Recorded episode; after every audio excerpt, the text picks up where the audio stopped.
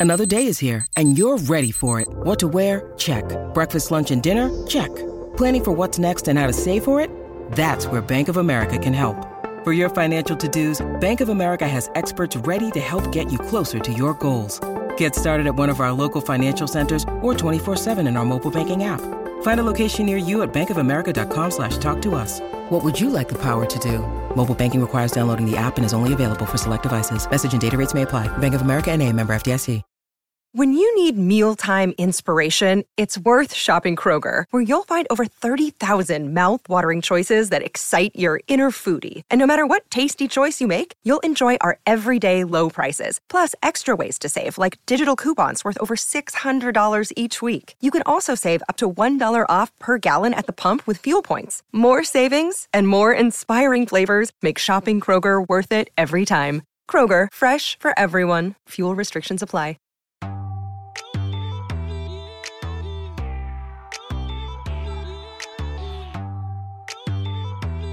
Welcome in, everybody, to episode 171 of the podcast that is sweeping America, the Torres Sports Podcast. Great show today. It's been a great few weeks, by the way. If you haven't been listening, if you've been on vacation, if you've been traveling, whatever you've been doing, if you've been getting ready to storm Area 51, wherever you have been, if you've missed any of the shows, great couple weeks. Tyler Herro, Miami Heat forward, joined us a few weeks ago. Jason Brown, Last Chance U. And then last week, Nick Coffey made his triumphant return to talk a little bit about just kind of everything that's going on in sports right now. It's kind of that slow time where we're struggling to find content, but Nick and I made it work. Great show this evening as well. Going to talk a few different things. We're going to go a little bit to early season college football. I know it seems like, uh, are we really ready to talk football? But we're basically two weeks away from week zero, which is, of course, those early games in late August. And then we're three weeks from the first full weekend of college football. It's coming up faster than you think. So we're going to talk just some of the stuff that I'm thinking about going into week 1. I think there's actually a couple of really intriguing games in week 1 and week 2. So we'll get into that. We will also switch gears to basketball. Two things that I think that have happened that are pretty interesting. Um, one, the kid MarJon Beauchamp. For those of you don't know, another kid has announced he's skipping college basketball. This one might be the most preposterous. So this kid hasn't even started his senior year of high school and has already announced that he is going to uh, to train professionally for a year before entering the NBA draft. I'll get into that. Uh, I have a thought on that that I don't think anyone has said, and I think it's a really kind of interesting point. Obviously, it came from me, duh. So you know it's good. Uh, and, and I'm going to talk to you about that. Also, we're going to wrap Kentucky picking up another commitment today, uh, Sunday. Cam'Ron Fletcher from Missouri. We'll touch on that really quick to wrap the show. Again, we don't do a ton of recruiting, but it's a slow time of year. I've seen the kid a little bit. I'll share kind of my thoughts on it.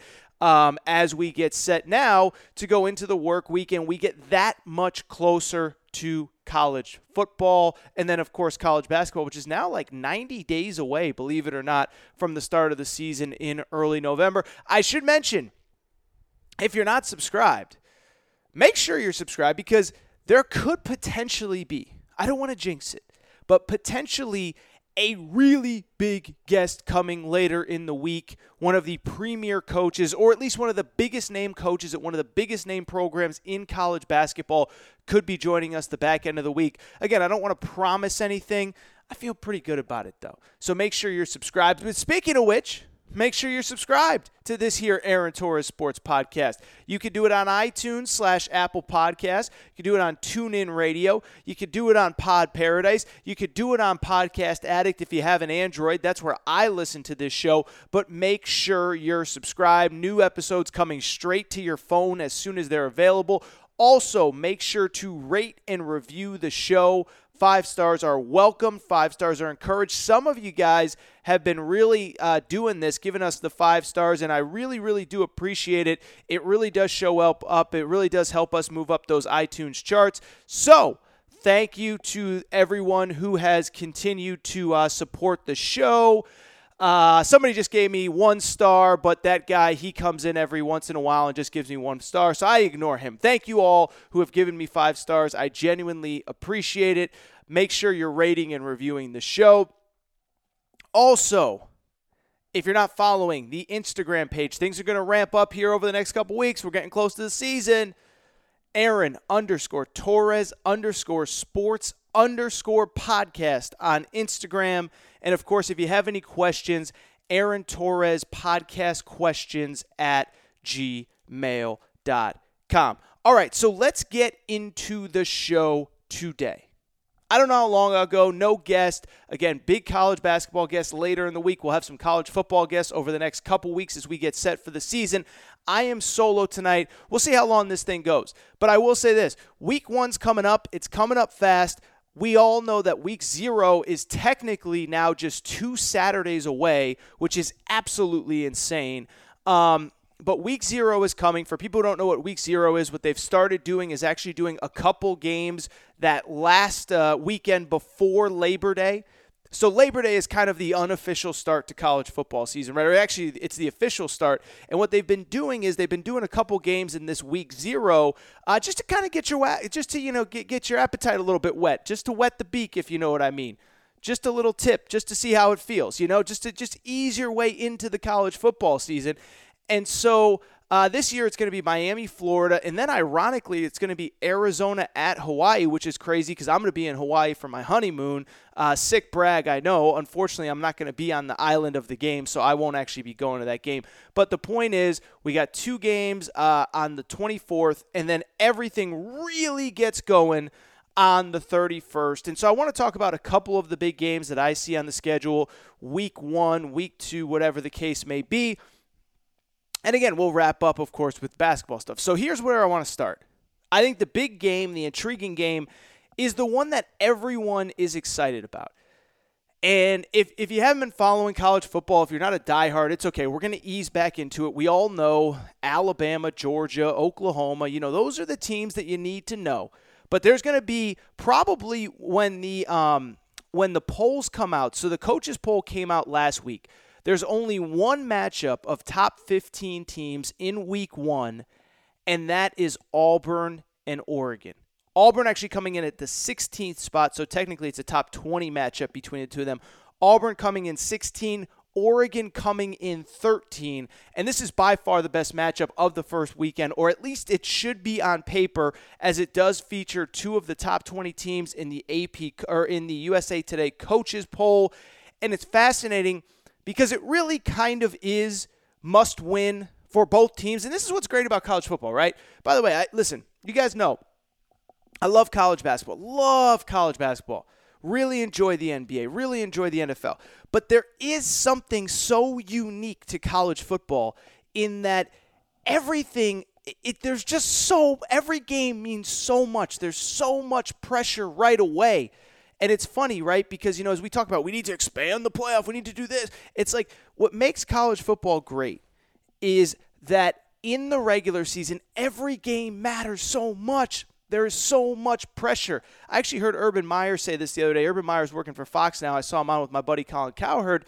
And Urban Meyer said that he remembered talking to Billy Donovan one time. Uh, Billy Donovan, of course, at the time was the head coach at Florida in basketball. Urban Meyer was the head coach at Florida in football and they were having dinner, they were having drinks or whatever, and Billy Donovan said, "Man, Urban, yeah, you know this this pressure in March is killing me. Every game you lose, you go home. It's cra- this pressure is so crazy."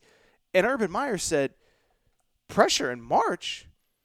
He goes, "That's college football." He goes, "College football, that's how it is 365 days a year. Every single time you take the field." there's that pressure to win. And if you don't win, the sky is falling. Your job is on the line. You could be out. Uh, it, there's just so much pressure. That's why we love it. That's why these games mean so much. That's why you can feel the tension in the stadium even when you're watching the games at home. And so I bring this up because Auburn, Oregon in week one, there's going to be one fan base and maybe even a whole conference that is just dragging come Monday, come Sunday, come Saturday night if they lose this game. So let me explain, let me get into it. Again, both these teams in the top 20 should be a good matchup, but you look at Auburn and anybody who has done any kind of look into the, the season ahead in college football. And I know a lot of you guys, you follow your own individual team. It isn't until the season starts that you kind of figure out, okay, this team's good, this team's not. Well, I'm telling you, Auburn is pretty good on paper. But here's the problem. If you have done any surface level research, you know Gus Malzahn, uh, it's, a, it's not a great time to be it's not a great time to be Gus Malzahn. Not a great time to be Team Malzahn. Not a great time to uh, to you know be in the in in, the Gus Malzahn world because obviously if you remember two seasons ago he had that incredible run. They beat Georgia, they beat Bama, they go to the SEC championship game. Arkansas, the job opens up, and of course he is the prime candidate because he's originally from Arkansas. So what happens? Well, we all know what happens. Gus Malzahn gets this massive extension. And then Gus Malzahn kind of goes back to basically being who Gus Malzahn has been at Auburn. And what he's been at Auburn is an above average coach, but not a great coach. It's funny, right? So I did Fox Sports Radio on Saturday. I hosted solo. Spent a lot of time talking Dak Prescott. Dak Prescott's like there's nothing wrong with him, but statistically he's a slightly above average quarterback. And Gus Malzahn's kind of a slightly above average coach. He's going into year 7 in in 5 of those seasons, excuse me, 4 out of his first 6 seasons, 7 or 8 wins. He had the great first year where they go to the national championship game. They lose to Florida State. Jameis Winston, last second touchdown pass. It was at the Rose Bowl. I was actually at the game. And then the the and then of course two seasons ago he gets 10 wins wins the sec west beats georgia beats alabama um, and ends up losing in the sec championship game to georgia but the reason i bring it up is because everything in between has been kind of meh. Eight and five seven and six eight and five and then last year eight and five and so auburn fans for people who don't follow college football 365 days Auburn's fans are arguably the most insane in college football. I mean, just just every year. Uh, Auburn has an incredible stat going. Their last three head coaches have all had an undefeated season and they've also all been fired. So not obviously not back to back, but all three of their previous coaches, Terry Bowden, Tommy Tuberville, and Gene Chizik have all had an undefeated season. They've all ended up getting fired. Gene Chizik is the first coach to be fired within two years of winning a national championship. He wins a title with Cam Newton in 2010. By 2013, he's out. So technically three years, I guess. Uh, but he was he was out in the winter of 2012 into 2013, which means he only had two seasons after winning a national championship, and he's out. And so Auburn fans are insane. And so if Gus Malzahn loses this game, they're in really big trouble. And you look at where Auburn is at, and this is why it's so fascinating because Auburn, they don't, they're really, really, really good, but they, they, they also have holes as well. So for people who don't know Auburn's depth chart, whatever, basically what you need to know is this their defensive line might be the best in the country, like legitimately one of the best in the country. A group that they got three, four, five guys that are all going to play in the NFL, a couple first rounders. They have basically their whole defense, their whole offensive line back. So in the trenches, they're going to be fantastic. Problem is they don't have a quarterback. Jarrett Stidham graduated last year. They got a redshirt freshman named Joey Gatewood, who's never played a game. They got a true freshman named Bo Nix, who's never played a game.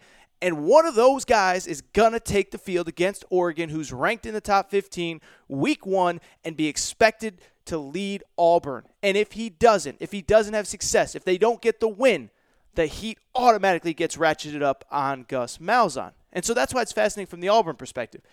From the Oregon perspective, it's a little different, but it's kind of the same. So at all Oregon, obviously nobody thinks that their coach is on the hot seat. Uh, Mario Cristobal is their head coach. He took over for Willie Taggart.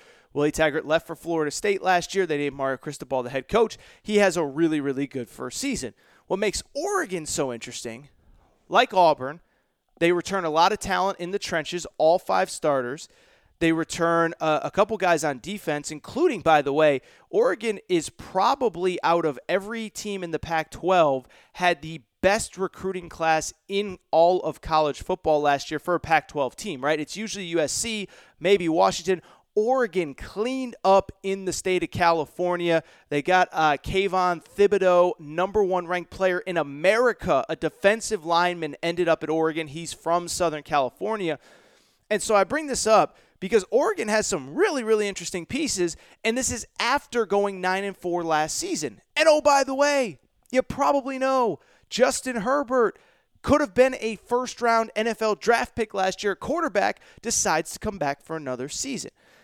Now, where the difference is in Oregon versus Auburn is pretty simple. So, Auburn, all the pressure squarely on Gus Malzahn. You lose that game, you're in deep trouble. By the way, the thing I didn't mention about Auburn, they have maybe I think Texas A&M has the toughest schedule in the country. For people who don't know, Texas A&M has plays at Clemson, at Georgia, at LSU, and Alabama at home.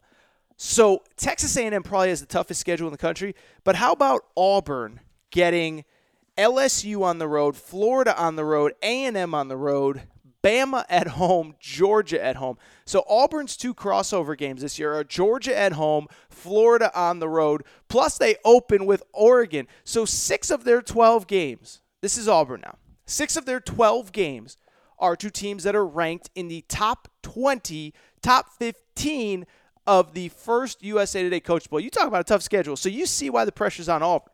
Now, the reason the pressure is on Oregon, in my opinion, is this the Pac 12 in football specifically, although basketball last year as well, the Pac 12 has been just a complete punching bag. They're a joke. We all know it. They've missed the playoff two out of the last three years. They or the, the last two years. They've missed it three out of the last four years. How about this? The Pac 12 has not won a college football playoff game since the first college football playoff game ever. Oregon played Florida State. Oregon wins, goes to the national championship game, loses to Ohio State. The Pac 12 has not won a college football playoff game since then. That was 2014. 2014 was the last time that the Pac 12 won a college football playoff game. Didn't make the playoff last year. They didn't even really have a contender last year, which was the scary part. And so when I look at this, that's why this game is so huge for Oregon because I think really they have the entire reputation of the Pac 12 on the line in this game. And what do I mean by that? If Oregon loses their game, if their best team goes, and, and granted, they are going to SEC country, but if they go to SEC country and lose to a team that looks like it's probably the fourth, fifth, sixth, maybe seventh best team in the SEC, that's a really bad look for the Pac 12 when your best team can't beat the SEC seventh best team. And look, if Oregon were to run the table, they would probably make the playoff. There are other teams in the Pac 12 that could compete for the playoff. Maybe Utah, who I like a lot, maybe Washington. But it's going to be a, a tough road ahead for Oregon if they don't win this game. But I think it's a tough road for the Pac 12 as well. I'm just throwing out a hypothetical here, and I I, I'm, I know it's kind of confusing, but imagine if on the last day of the season, Oregon is 12 and one, they win the Pac-12, but their loss was to the fifth, sixth, seventh best team in the SEC. What happens to the team that loses the SEC championship game? What if we have a situation like last year where we have a, a one or two loss uh, non-champion in the SEC? That's a really bad look for Oregon in the Pac 12. And it'd be really tough to argue that Oregon should get in if, say, Georgia or Florida is 12 and 1 coming out of the Pac uh, SEC championship game and they don't win it. And so that's why this game is so important. I am so fascinated to see this one, see where it goes. I think that's going to be the game of the weekend. Uh, I'll give you my betting picks as we get closer, but that's the game of the weekend. I want to transition to another game that this one I don't think anyone's talking about, right? So everyone's talking Auburn, Oregon. That's the game I think most people have had circled for week one since the schedule came out, you know, whenever it did, back in, uh, I don't know, March, April, May, whenever the schedule came out, maybe even earlier than that. I'm sure that this game was announced probably five or six years ago, like all these big college football games are announced. Uh, but the other game that I think is really interesting in week one is the Sunday night game. So remember, week one of college football is great because it's on Labor Day weekend. There's no NFL. And so we get a we get Thursday, Friday, Saturday of college football, which we always do. And then we get Sunday, Monday of college football as well. Nick Coffey actually mentioned last show the Monday night game this year on Labor Day is Notre Dame at Louisville. So Nick Coffey will be in the stadium on Labor Day night. But before we get to that, Sunday night, Houston at Oklahoma. Now, I know a lot of you are probably sitting there saying, you know, Houston, whatever, who cares? Like, why am I supposed to care about Houston Cougars football? Only Cougar I care about is, well, I'm not going to go there. You know, I was going to say something about, you know, maybe your next door neighbor or something like that. Is it? I'm, I'm not going there. I'm not going there. Okay. Um, but with with with the Houston Oklahoma game, let's backtrack. Before we get to Houston, I need to set it up. It's what I do. It's what we do in the biz. It's called a setup. It's called a lead up. This is what I'm going to do. Let's go back and talk about Oklahoma because I, I, I think, and I talked to Nick about this last episode. I think because Kyler Murray won the Heisman, because he was so dynamic, because Oklahoma made the playoff, they played Alabama. They actually played Alabama pretty well in the second half. I think what we forget about Oklahoma is this their defense was really bad at the end of last season. It was really bad all year long, but really specifically at the end of last season. And again, because of Kyler Murray, I think people forget they were they weren't just like bad. They were like really bad. I'm going to give you some quick numbers here. Give you some numbers. 46, 47, 40 and 56. Do you guys know what that is? Don't cheat. Don't look. They're not Powerball numbers. Don't go to the, don't go to your gas station. They're not Powerball numbers. You know what they are? That was how many points Oklahoma gave up the final 4 weeks of the regular season last year. 46, 47, 40 to Kansas. To Kansas. Kansas. 40 points. I don't think Kansas scored 40 points the rest of the season and they gave up 40 to Oklahoma. 56 to West Virginia. And so my question is, how improved is that defense? They brought in a new defensive coordinator, one of the guys from Ohio State. He wasn't the guy who called plays at Ohio State, but they brought in a guy from Ohio State. And is that defense going to be improved? And I'll tell you why specifically this season opener is so interesting. It's because I mentioned all of the points that Oklahoma gave up to end last season 46 to Texas Tech, 47 to Oklahoma State, 40 to Kansas, 56 to West Virginia. West Virginia final game of the regular season Thanksgiving weekend. You know who was coach at West Virginia at that time? Dana Holgorsen. You know who's the coach at Houston right now? Dana Holgorsen, people. See what I just did there? See why I set it up? See why I did the lead up? That's what I do. I'm a professional. That's what I do. Enough, guys, please. It's fine. So, okay. So, this is why this game is so fascinating to me because Oklahoma is already kind of like a wounded dog on defense, right? They just got beat up and crushed last year and embarrassed, and everybody was putting up points on them. They played better in the Big 12 championship game against Texas. They played better in the college football playoff against Alabama. But what happens if they give up a touchdown on the first drive of the game, or a deep touchdown pass, or uh, a reverse, or they give up 21 points in the fourth quarter or, or the first quarter. Are they going to be able to buckle down? Are they going to be able to regroup? Or are they going to get into this mindset of, we're back in, in last year all over again. We're in a lot of trouble. And I think it's fascinating because the coach that they're going up against knows them, has coached against them, has had success against them. Now, it's a completely different team, completely different personnel, completely different players. But that coach, Dana Holgorsen, knows Oklahoma, knows their strengths, knows their weaknesses, isn't going to be afraid of them. And I would add this too. Anybody who follows college football, you guys know Dana Holgorsen's a crazy person. Dana Holgorsen's not afraid to do some crazy stuff and throw a couple reverses and some, you know, halfback passes and like whatever it takes to win that game. And so I think that game's going to be fascinating. I don't think Oklahoma's going to lose, but uh, let's just say when the, the, week one bets come out, I think I will be betting the uh, the over in that one. Because to me, that's just so fascinating. Oklahoma, I don't think we remember just how bad that defense was. And in week one, to go up against a, a, a, a offense that historically has been very explosive, um, Houston was really good, obviously, in the Tom Herman years, dipped a little bit in the Major Applewhite years. But to go up against a team that has talent, and oh, by the way, a head coach that knows you – I just think is going to be fascinating. So, last game that's kind of on my radar. There's a couple good ones in week two. Uh, I, I, I don't remember if Notre Dame, Georgia is week two, but Notre Dame goes to Georgia. Of course, they played uh, a few years ago in South Bend. It was a one point Georgia win, and that was kind of the game that kind of catapulted uh, Georgia into the college football playoff a few years ago. That's technically week three, so we'll get to that one down the road. The last one that is just fascinating to me LSU at Texas week two. And I got to give college football credit this for this.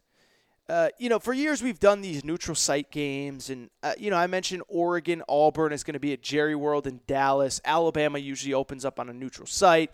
Uh, we have games in Atlanta, we have games here, we have games there. But I think the trend slowly is going back to true home and home games because I think, as has been discussed, and I know it's been discussed at length the last two or three weeks, is that you know, a lot of these programs across the country are having trouble selling tickets. And the reason they're having trouble selling tickets is because the best game in their out of conference has been in a neutral site. So fans say, you know, rather than getting a season ticket package, what I'll do is I'll go to that neutral site game to open the season. So if I'm an Alabama or an Auburn or an LSU fan, I'll take my whole family. We'll go to Dallas or Atlanta for the season opener. Um, we'll maybe go to a big game or two during the season, and then we'll go to the bowl game and we'll watch everything else at home. And so I do think that coaches and, and administrators are finally starting to realize we got to schedule some of these games back on campus. And so this is one of those good ones. I mentioned Notre Dame, Georgia, but the one that I am so fascinated by LSU at Texas. First of all, LSU is going to be really good this year. And look, they're good every year. But I do think that, like, I, first of all, I don't think Ed, Ed Orgeron got enough credit, Coach O, for what he did last year. They came into the season. I was reading all this stuff. You know, Coach O is he on the hot seat coming into the year? And if you know he's got a cheap contract, and if he doesn't do well, what's going to happen to him? And blah blah blah. The LSU won 10 games for the first time since 2013 last year. So for the first time in five years, they won 10 or more games. They should have won 11. If you remember, they had Texas A&M beat. They ended up uh, uh, losing in seven overtimes to Texas A&M. Otherwise, it would have been an 11-win team. They return almost everybody. I mean, a bunch on defense. They return their quarterback Joe Burrow, and so LSU is going to be really, really, really good coming into this year. And I'll say this their schedule is usually just brutal. For LSU standards, it's pretty manageable. So last year, keep in mind, they played Miami out of conference, one of those out of conference neutral site games that I mentioned. They played at Auburn, they played at Florida. Georgia was one of their crossover games, and then they played Alabama, and then of course at A&M, the game that I just mentioned. This year, the crossover games, they always play Florida, but they get Florida at home. They get Auburn at home. Their other crossover game is against Vandy, so a much more manageable schedule. They have obviously a game at Bama, which let's be honest, they're not going to win because it's Bama. Nobody beats Bama, especially on at home. But everything else on the on the schedule is manageable. So I am so fascinated because LSU is going to be really good this year but they're going to a true road game at Texas. But I think it's also fascinating from the Texas perspective, right? And I'll tell you why. We've been for years, and I know it's like the big inside joke in college football. Is Texas back? Oh my God, they won a game. Are they back? They beat Oklahoma. Are they back? They beat this. Are they back? Well, this offseason, it feels like people really do think that Texas is back. And I'll tell you this I'm not really sold on it. I am not really sold on this idea that Texas is back, and I'll tell you why.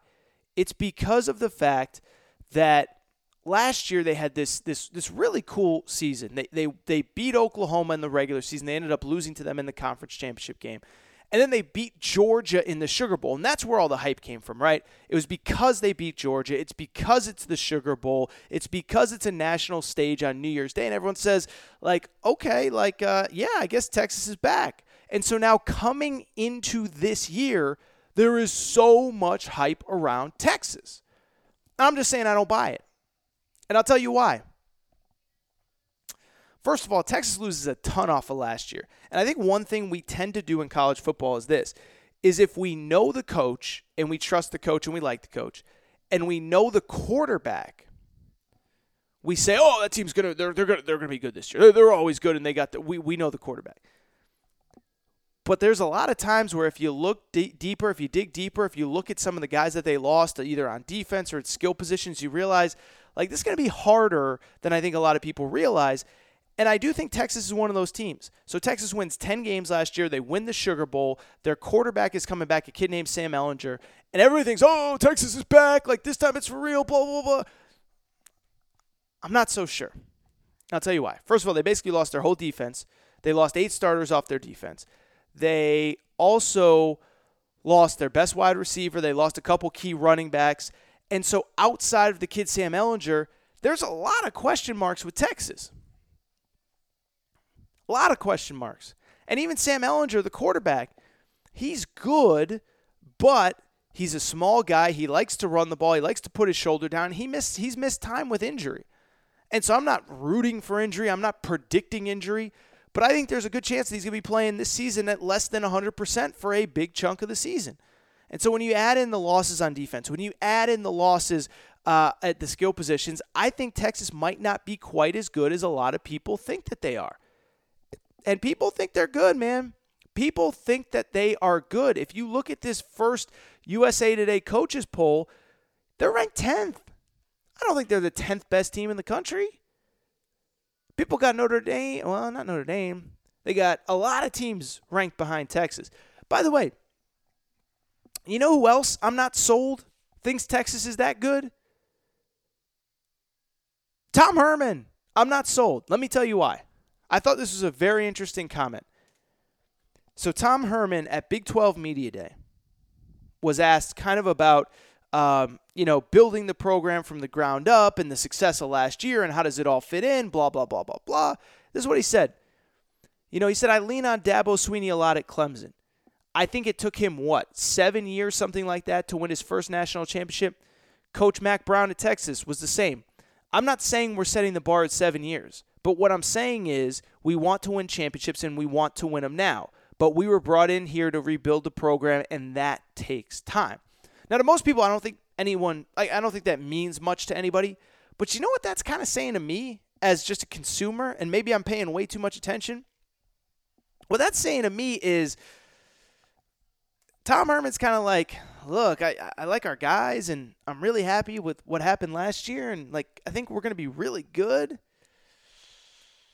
But we ain't there yet. Like you guys are, you know, printing up the banners and and and and you know, uh, top ten in the country, and like we're not we're not there yet. We're building it. We're gonna get there. We're recruiting well. We're updating our facilities, but we're not there yet. And you can't come out and say it if you're a head coach, right? But it seems like he's thinking it. I don't think that's a comment that a coach makes unless he's kind of knows behind the scenes, like, my team's good, but like guys are kind of overhyping him a little bit, right? Like I think there's a lot of coaches that that that they'll tell you if they think their team's good. They'll tell you if they think their team's going to be better than people realize. They'll also tell you without telling you if they don't think they're going to be that good. And I think Texas and Tom Herman, by him saying we are brought here to rebuild this program and that takes time, I think that was Tom Herman's little way of saying like eh, we're not quite there yet. So watch out for that game. Watch out for Auburn, Oregon, and watch out for Houston, Oklahoma. Again, those are the games that I just think are going to be phenomenal to watch the first couple weeks. And there are other ones. There's a lot of really good games really early in the season. But those are just a couple that jump out to me right off the top, week one, week two. And we're going to have plenty of time to get into them. Nick Coffey and I will talk more about them uh, as the offseason goes on and as we get through August and all that kind of stuff. But I do want to transition to just a couple basketball topics before I let you guys go for the day. Uh, the first one MarJon Beauchamp. So, for people who don't know MarJon Beauchamp, and I don't know why you would unless you're just a recruiting guru nut job. MarJon Beauchamp is one of the top 30 or so players in the high school upcoming senior class. So he just finished his junior high school. He's going to be a senior next season. And MarJon Beauchamp last week announced that he will skip his one year of college and he will train professionally to prepare for the 2021 NBA draft. So, not this next NBA draft coming up, but the following one. I got a lot of things to say about this. And first of all, for people who may be new, let me do the blanket statement. Kids can do what they want. College isn't for everybody, school isn't for everybody. If you don't want to be in school, you shouldn't be in school. It's ironic because I'll tell you a quick funny story. Um, when the when Adam Silver kind of first came out with this idea that he was going to change the one and done rule, that he was thinking about changing the draft, there was this conversation that it could happen as early as the 2020 NBA draft, that high school players could be allowed to re enter the NBA draft as early as 2020. That was uh, that was maybe about a year and a half ago, right when the conversation first started. Uh, I actually think John Calipari was the first one to really put that that year 2022 on the table. But when 2020 was a possibility, I went to one of these AAU events and I interviewed a bunch of high school players and kind of just asked them about the process. And you know, would you think about this if if uh, you know the opportunity presented itself? One of them I interviewed was MarJon Beauchamp. And MarJon Beauchamp actually he said something interesting to me. He basically said, you know, I'll talk it over with my dad, you know, blah blah blah. I trust his opinion, but yeah, it's something I would consider. And so it's ironic that we come full circle where MarJon Beauchamp announces uh, this week that he will skip, he'll play his senior year of high school. He'll skip his freshman year of college basketball and he'll train for the NBA draft. And so, again, you guys know what my stance is on this. I've repeated it ad nauseum. You're probably sick of me hearing it. If a kid doesn't want to play college basketball, he has that right. Go train, go overseas, do what RJ Hampton did, stay out of trouble. I'll be honest, I don't think it's great to not play for an entire season. I don't think that's the best thing for your development. I would tell him go play overseas, but that doesn't seem to be what he's interested in. But of course, when something like this happens, we all know what the conversation then becomes. It's it's the people like me that love college basketball saying, you know, college really isn't that bad, uh, and it's the people that are, oh, these kids shouldn't have to go to college. They they do their whole spiel, and then it just becomes a fight, and we all argue. Well, all I'll say about MarJon Beauchamp is a couple things. First of all, his dad said something that was just insane and just kind of just silly and, and idiotic. Um, his dad just basically said that um, he didn't believe that he should have to go to college because it's not going to prepare his son for the NF, for the NBA. His exact his exact words were, "There's not one college that can get you prepared for the NBA." Beauchamp's father, John Beauchamp, told 24/7 Sports, our buddy Evan Daniels, "College is for college, and NBA is for the NBA." First of all, that's the most idiotic thing I've ever heard you can disagree whether kids should have to go to college, how much it helps, is there value, what is the value, is it all on the basketball court? Are there things off the court that I argue, like strength and conditioning, nutrition, that help? The one thing you can't argue is that college doesn't help at all. Because I'll tell you this like, go ask Devin Booker or Tyler Herro or Willie Cauley Stein if Kentucky helped turn them from a four star prospect, I think in Willie Cauley Stein's case, like a three star prospect, into an NBA player. Because Devin Booker is worth like $300 million right now. And I don't think he would have gotten that 300 million if he had just gone to, if he hadn't gone to Kentucky. Like, call me crazy. Call me crazy. I don't know. I'm just telling you. I'm telling you. How about Virginia? DeAndre Hunter. It's like the 94th ranked player in his high school class. Just became the number three overall pick, number four overall pick. Call me crazy. I don't know. I feel like Virginia maybe had something to do with that.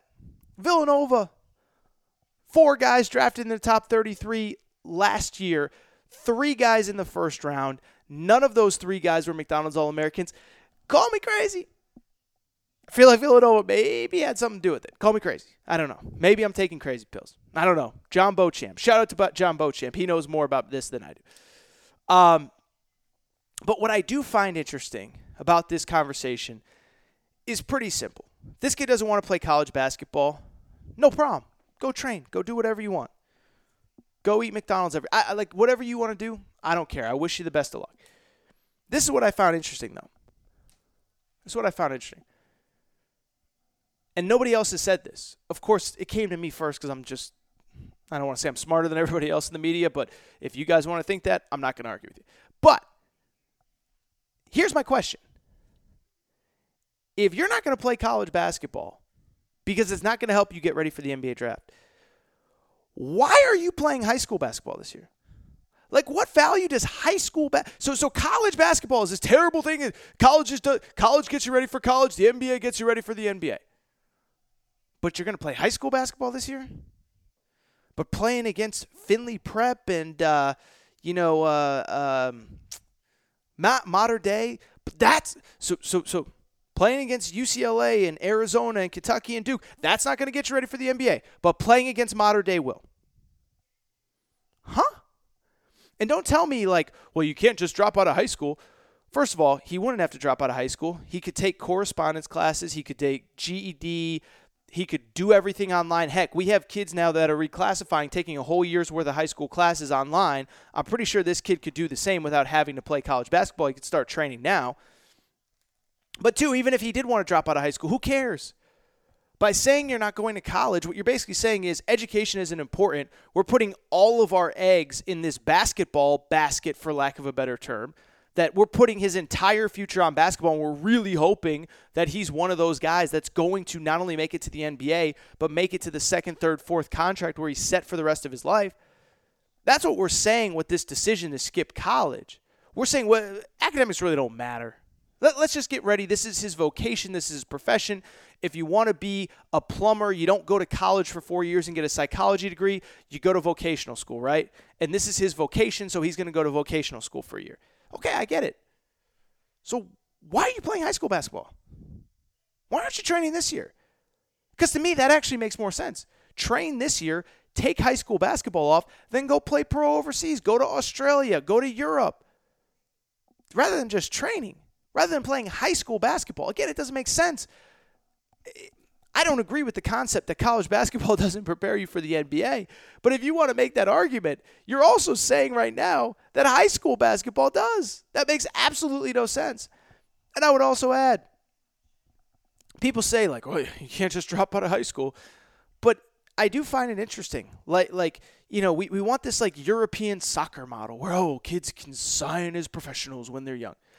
Well, guess what? In Europe, kids sign when they're like 12, 13, 14 years old. And so that's always been my argument. Is if you want to take out the one and done rule, that's fine.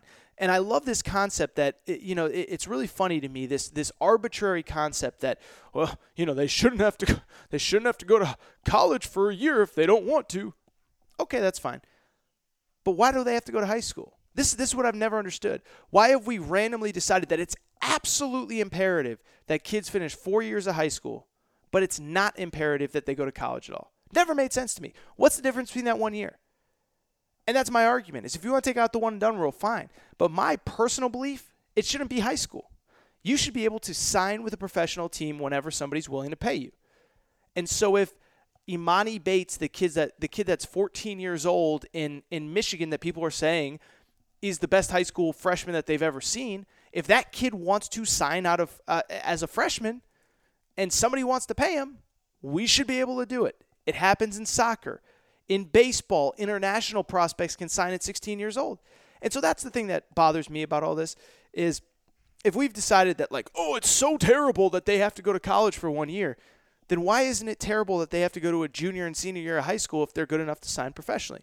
Don't get it don't get this kid, and I really just don't get this idea that um, that college is so terrible, but he's going to play high school basketball this year. Again, it, it, if, if it's really about just getting ready, just just go train now. Because if college basketball isn't going to prepare you, I don't think playing against Mater Dei and Findlay Prep is going to prepare you. All right, last little thing. This is just going to be a minute or two. A uh, little more recruiting news. Again, I'm not a recruiting guy, and I always say that because I don't ever want to pretend like I know more than the experts out there. Um, and I said that a little bit on the last episode because BJ Boston from uh, Georgia committed to the University of Kentucky. Dalen Terry the week before from Arizona. We talked about him. Um, Kentucky did pick up another commitment on Sunday morning. Cam'Ron Fletcher, Cam'ron and the Diplomats. I don't know how many of you will understand that uh, that reference, but Cam'ron and the Diplomats, Cam'Ron Fletcher, uh, announced that he will be going to the University of Kentucky. A little bit of a different prospect. and I haven't seen him as much. I've seen BJ Boston a ton. I've seen Dalen Terry a ton. Seen Jalen Green, number one player in the country, or number three or four, whatever he is. Evan Mobley, Cade Cunningham. I've seen all those guys a bunch. I haven't seen Cam'Ron Fletcher a ton. Um, but I think he's a really good pickup for Kentucky. And I think that, that he's a guy that, look, we always do this dance, right? Where in theory, he looks like he is going to be a two or three year player in college. But Tyler Herro looked like he was going to be a two or three year player in college, and he was gone after one year. Um, Shai Gilgeous-Alexander looked like a two or three year college player, and he was gone after one year. And so I'm not going to put that kind of scarlet letter on him because there's a lot of guys that have come in and proven that they're good enough to do it after a year or two. There are other guys who haven't had success, who've ended up leaving Jemarl Baker, Sacha Killeya-Jones, guys like that. Um, but Cam'Ron Fletcher, haven't seen him a ton, but what I've seen, I really, really like actually. Really athletic, wing player. Um, wing player super athletic, as I just said. And I think what he's going to bring is a guy that's very athletic, um, that's going to compete on both ends of the floor. And what I like about him every time I've seen him, he's really competitive. Not a great three point shooter right now, but I don't think there's anything broken with his shot, kind of like BJ Boston. Um, and I think he's a kid that's going to be able to get to the rim, going to be able to score in transition. Kentucky is going to be able to play fast. I don't know who their point guard is going to be at this time next year because uh, Ashton Hagans, Tyrese Maxey may both go pro. Who knows? Who's to say? Um, but I think he's just a nice piece. I don't think he's the final piece. I think Kentucky's got a lot of recruiting left to do. Um, I, am very fascinated to see where they go. I'll tell you this. I heard a little nugget that I do think is kind of interesting. So, um, you know, Kentucky is obviously in the running for not only Cam'Ron Fletcher and BJ Boston, who committed, but potentially kind of this dream scenario class where they could sign Jalen Green, who's like the number three player in the country, and then maybe even Joshua Christopher, who's kind of a top 10, top 12 player, all those guys play in the backcourt. So you basically have four players in that scenario Jalen Green, Joshua Christopher, BJ Boston, and Cam'Ron Fletcher, who are all kind of wingish type, somewhere between a two guard and a small ball four wing player kind of guys. Um, and I'll tell you this: I kind of heard something interesting from a college coach that this past couple weeks is that the two kids that are still on the market, uh, Jalen Green and Joshua Christopher, they are very much talking about being a package deal. Uh, it's been reported by my buddy Jack Pilgrim, who covers college recruiting, that that is a possibility. And I'll tell you, I think it's in play. I know one school that actually backed off of both of them because, for lack of a better term, they don't think that there's going to be two starting spots in their backcourt a year from now. And they're kind of like, you know, we can't be bringing in these kids that are thinking that they're going to be one and done and start and, you know, put a senior on the bench or put them on the bench because they think they're coming in to play right away. And so one school is just like, look, we'd love to have them, but we got upperclassmen that we think as juniors or seniors are going to be as good as those kids. So that school backed off. I mean, Christopher, Joshua Christopher has his final five. Jalen Green has his final I don't think he's officially announced anything, but it seems to be a Kentucky versus Memphis Memphis thing. But what I think is interesting is they are talking about being a package deal, and the only place that that's realistic is Kentucky. So I think it's a totally positive sign that those two could end up together. Joshua Christopher down to a Final Five. I think it's Missouri, Arizona State, UCLA, Kentucky, and Michigan maybe and then Jalen Green down to uh, I think Kentucky and Memphis unofficially, but that's basically what everybody thinks. Jalen Green, I, I believe I saw it will announce uh, on Christmas, but the story really was Cam'Ron Fletcher. Uh, like I said, I, I just think he's going to be a really good player. I think you know the comparison is to Michael Kidd Gilchrist. I like that a lot. A really high energy wing, plays defense. He's not a great shooter right now. I think he will get there. But I, I listen. I just like what the what this class, what they're doing, how they're putting it together. A lot of wings, a lot of athleticism. And you know what I really think John Calipari is honestly selling is it's it's further proof that Kentucky prepares you for the NBA because if you look at who they're recruiting now, it's a lot of small ball stuff, right? And I know that the fascination with Kentucky right now is are they going to get the kid N'Faly Dante, five star kid, thinking about reclassifying? But I think that that you know Calipari's trying to put together a program where it's more NBA like, which is there's not a lot of big guys in the NBA. There's not a lot of low post guys in the NBA. And in the NBA, you got to be able to, to on offense, you got to be able to shoot You got to be able to handle the ball. And then on defense, you got to be switchable, one through five. When when when there's pick and rolls, you got to be able to switch on to the other guys, uh, the other guys' uh, uh, player, and be able to defend him. And so you look at the class that Calipari just put together this previous season with Johnny Juzang, with Tyrese Maxey, with uh, Kahlil Whitney, with Keion Brooks, and then this upcoming class, BJ Boston and Cam'Ron Fletcher, as well as potentially Jalen Jalen Green and Joshua Christopher down the road. I think that's what he's doing. He's saying, look, NBA's playing a bunch of three, four guard looks. I'm going to do that at the college level. That's going to get my guys ready. That's going to get my guys prepared. That's truly what I believe that he is doing. It has been proven with Cam'Ron Fletcher, and we will see if that continues with the rest of this recruiting class. All right. That is all for today's Aaron Torres Sports Podcast. I appreciate you guys listening. I appreciate you guys listening to the end.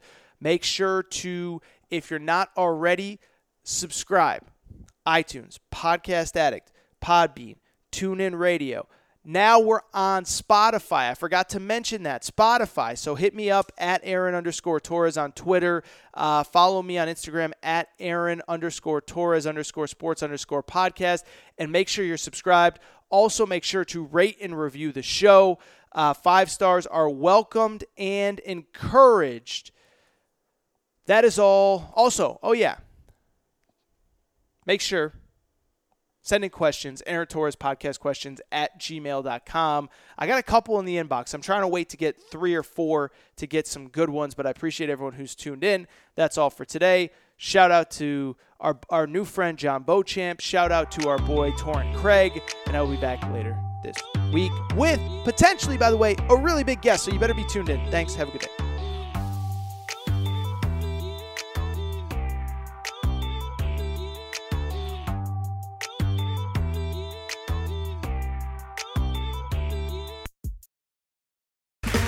Okay, round two. Name something that's not boring. A laundry? Ooh, a book club. Computer solitaire, huh? Ah, oh, sorry, we were looking for Chumba Casino. That's right. ChumbaCasino.com has over 100 casino style games. Join today and play for free for your chance to redeem some serious prizes. ChumbaCasino.com. No purchase necessary. Full prohibited by law. 18 plus terms and conditions apply. See website for details. Hey guys, it is Ryan. I'm not sure if you know this about me, but I'm a bit of a fun fanatic when I can. I like to work, but I like fun too. It's a thing. And now the truth is out there. I can tell you about my favorite place to have fun Chumba Casino. They have hundreds of social casino style games to choose from, with new games released each week. You can play for free anytime, anywhere and each day brings a new chance to collect daily bonuses. So join me in the fun. Sign up now at ChumbaCasino.com. No purchase necessary. VGW. Void were prohibited by law. See terms and conditions. 18 plus.